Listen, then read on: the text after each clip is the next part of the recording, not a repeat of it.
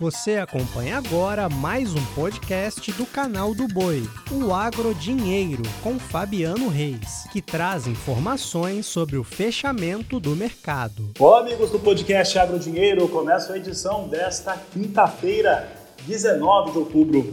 E olha, na edição de hoje vamos trazer o N Fernandes da Terra Agronegócio, analisando mercados de soja e milho.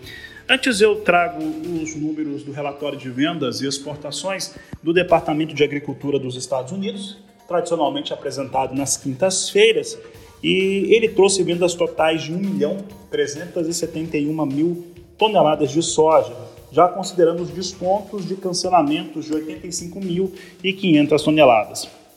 A China foi o maior comprador, com 946.680 toneladas. Na semana, tivemos então 1 milhão 371 mil. Na safra, os americanos venderam 20 milhões 880 mil toneladas até o momento. Sigo falando então do fechamento do mercado da soja em Chicago. Soja hoje fechou em alta. Posição de novembro, 13 dólares, 17 cents o bushel, alta de 0,46%. Tivemos janeiro, 13 dólares, 33 centes, mais 4 por bushel, alta de 0,32%. Março, 13 dólares, 41 centes, mais 6 o bushel, com alta de 0,13%. E maio, 13 dólares, 53 centes, mais 2 o bushel, com alta de 0,15%. Para falar a respeito dos fundamentos do mercado, então, que passam pelo conflito de Israel com o grupo armado Hamas, também já outros fatores que fazem com que petróleo suba, com que tenhamos um dólar mais alto no mundo, nós perguntamos para o Enio Fernandes como que ele analisa o mercado de grãos, soja e milho principalmente, frente a tantas variáveis que existem no mercado neste momento. Bom, vamos lá. O mercado tem compasso de espera, né? Se você olhar a primeira posição de Chicago, ela voltou a operar acima de 13 bushels points. O contrato março e maio, que formam preço para a safra no Brasil, flertando com 13,50, 13,40 bushels points. Depois que a gente teve aquela queda forte, né? o Chicago estava com 17, 16 bushels points, esse mercado, o preço mais alto da nova safra foi 14 bushels points. Então nós estamos perto dos níveis mais altos. E por que, que o mercado está em compasso de espera?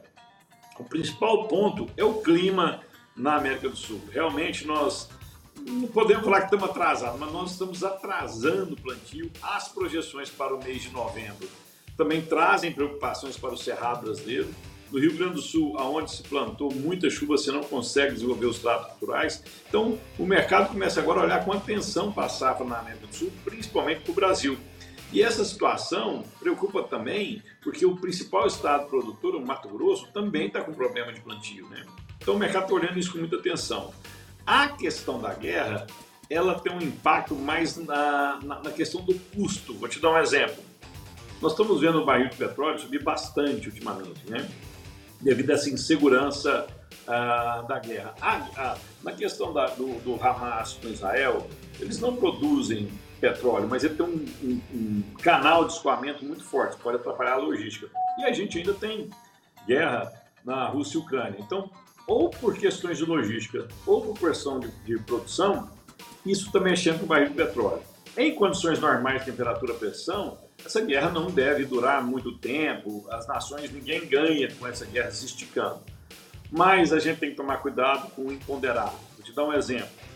Nós tivemos a visita do presidente Biden agora em Israel, né? Já pensou se um sniper, algum insano, tenta assassinar o presidente americano? Já pensou se o, se o líder supremo do, do Irã, que alguns acusam estar por detrás do Hamas, é assassinato? Então, quando você tem uma guerra, você, você não consegue prever tudo. O imponderável pode trazer um estresse um muito grande, trazerem, puxarem outras nações para essa guerra aí a gente vai ver o preço do petróleo subir, inflação no mundo de novo, taxa de juros tendo que subir e mercados agrícolas sofrendo bastante. Mas o foco central é o clima. Enio, e quanto a, a, clima, né, nós estávamos até olhando aqui alguns desenhos da, da, empresa que traz o mapeamento climatológico no Brasil. Parece que a partir do dia 26, 27 de outubro tem uma melhora no centro-oeste brasileiro, deve chover nessas áreas de cultivo. É, entretanto, né, nós temos um, um, mapa bastante irregular para o desenvolvimento dessa safra.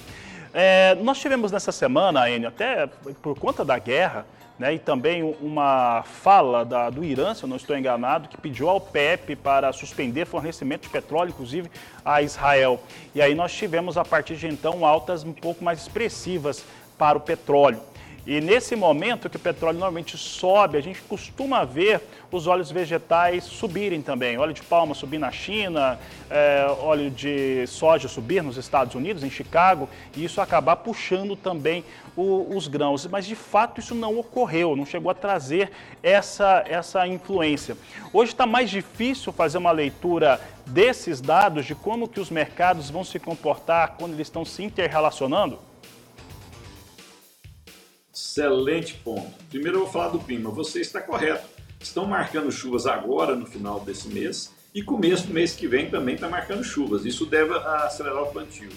Mas dê uma olhada no decorrer de novembro. Vai ser melhor do que o outubro nosso, mas não vai ser um novembro chuvoso. Isso traz preocupações, principalmente para as regiões em que o regime de, de chuvas é menos seguro. Então o clima vai continuar uh, trazendo tensão para nós. Quando a questão da guerra e o preço do petróleo, o que, que acontece? Nós estamos com o petróleo Brent flertando com 90 dólares por barril, né? O WTI 88. São preços relativamente altos, né? Uh, teria que estar um pouco abaixo disso. E até agora, essa questão do petróleo não, não, se, não, não pegou mais força, não pegou mais intensidade, porque antes da guerra nós chegamos a, a, chegar perto de 100 dólares o barril, 93, 94. Ele caiu bem, aí veio essa, essa invasão, essa, esse ataque terrorista do Hamas em Israel e a coisa voltou a subir. O mundo está em compasso espera. Todos acreditam que essa, esse, esse conflito uh, entre Hamas e Israel ele vai escalonar, mas momentaneamente. É plausível acreditar em uma invasão de Israel na faixa de Gaza, até para dar resposta à sua população. Ela foi agredida, uma incursão momentânea vai ter, mas ninguém acredita que essa, essa incursão será ad eterna, não vai ser possível acabar com Hamas é, agora, imediatamente, né? Nós estamos na flor da discussão. Então, ainda o bom senso impera. Quando a Israel adentrar a faixa de Gaza, nós poderemos ver o barril de petróleo buscar 100 dólares o barril. Estou falando do Brent. Mas ele ficar lá, sustentar lá, é outra realidade. E por que, que os óleos de soja, biocombustíveis, não subiram tanto? Porque em caso a gente atinja os 100 dólares por barril e esse 100 dólares por barril se mantenha por um período, um período um pouco mais longo, que uma semana, 10 dias, se ele estica, eu começo a ameaçar o crescimento do mundo. Por quê? Nós estamos com um problema de inflação nas principais economias do mundo, Europa e Estados Unidos. E os juros americanos já estão altos. Com um barril de petróleo, eu tenho uma pressão inflacionária. A tendência é eu puxar esse juro um pouco para cima. E do outro lado da mesa, nós temos a China com dificuldade de crescer.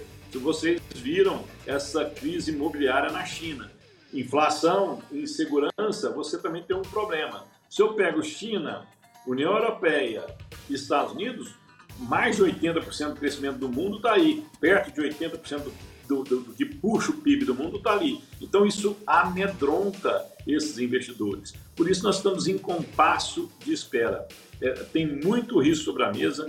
Este ano o produtor tem que ser muito cuidadoso na sua comercialização e, principalmente, esse é um ano que a produtividade é que vai dar o melhor resultado para ele, não é a comercialização. Enio, é, para encerrar, 2023, a campanha 23-24, ainda que não tivesse esse conflito, que coloca um elemento a mais dentro do cenário, seria uma campanha muito complicada, mais desafiadora para a negociação dos produtos, soja, milho, trigo e por aí vai. É, em relação aos custos de produção internos aqui no Brasil, quando a gente olha em sacas, ele está muito ajustado com a produtividade esperada em um ano complicado de El Ninho na maior parte do país. Pensando nesses fatores, como que esse produtor brasileiro que tem, por exemplo, soja da, da safra 22-23, tem milho também da 22-23 e está fazendo o cultivo já da sua safra de verão, como que ele deve imaginar ou planejar o seu, a sua venda desses produtos que ele tem e pensando também em travar negócios que deem a ele algum tipo de segurança nesse mercado? Excelente. Nós, passamos, nós estamos passando um período longo de muita incerteza. Nós tivemos uma pandemia, depois teve uma guerra entre Rússia e Ucrânia, agora estamos com outro conflito em regiões neurálgicas do mundo. Então, assim, é muita insegurança.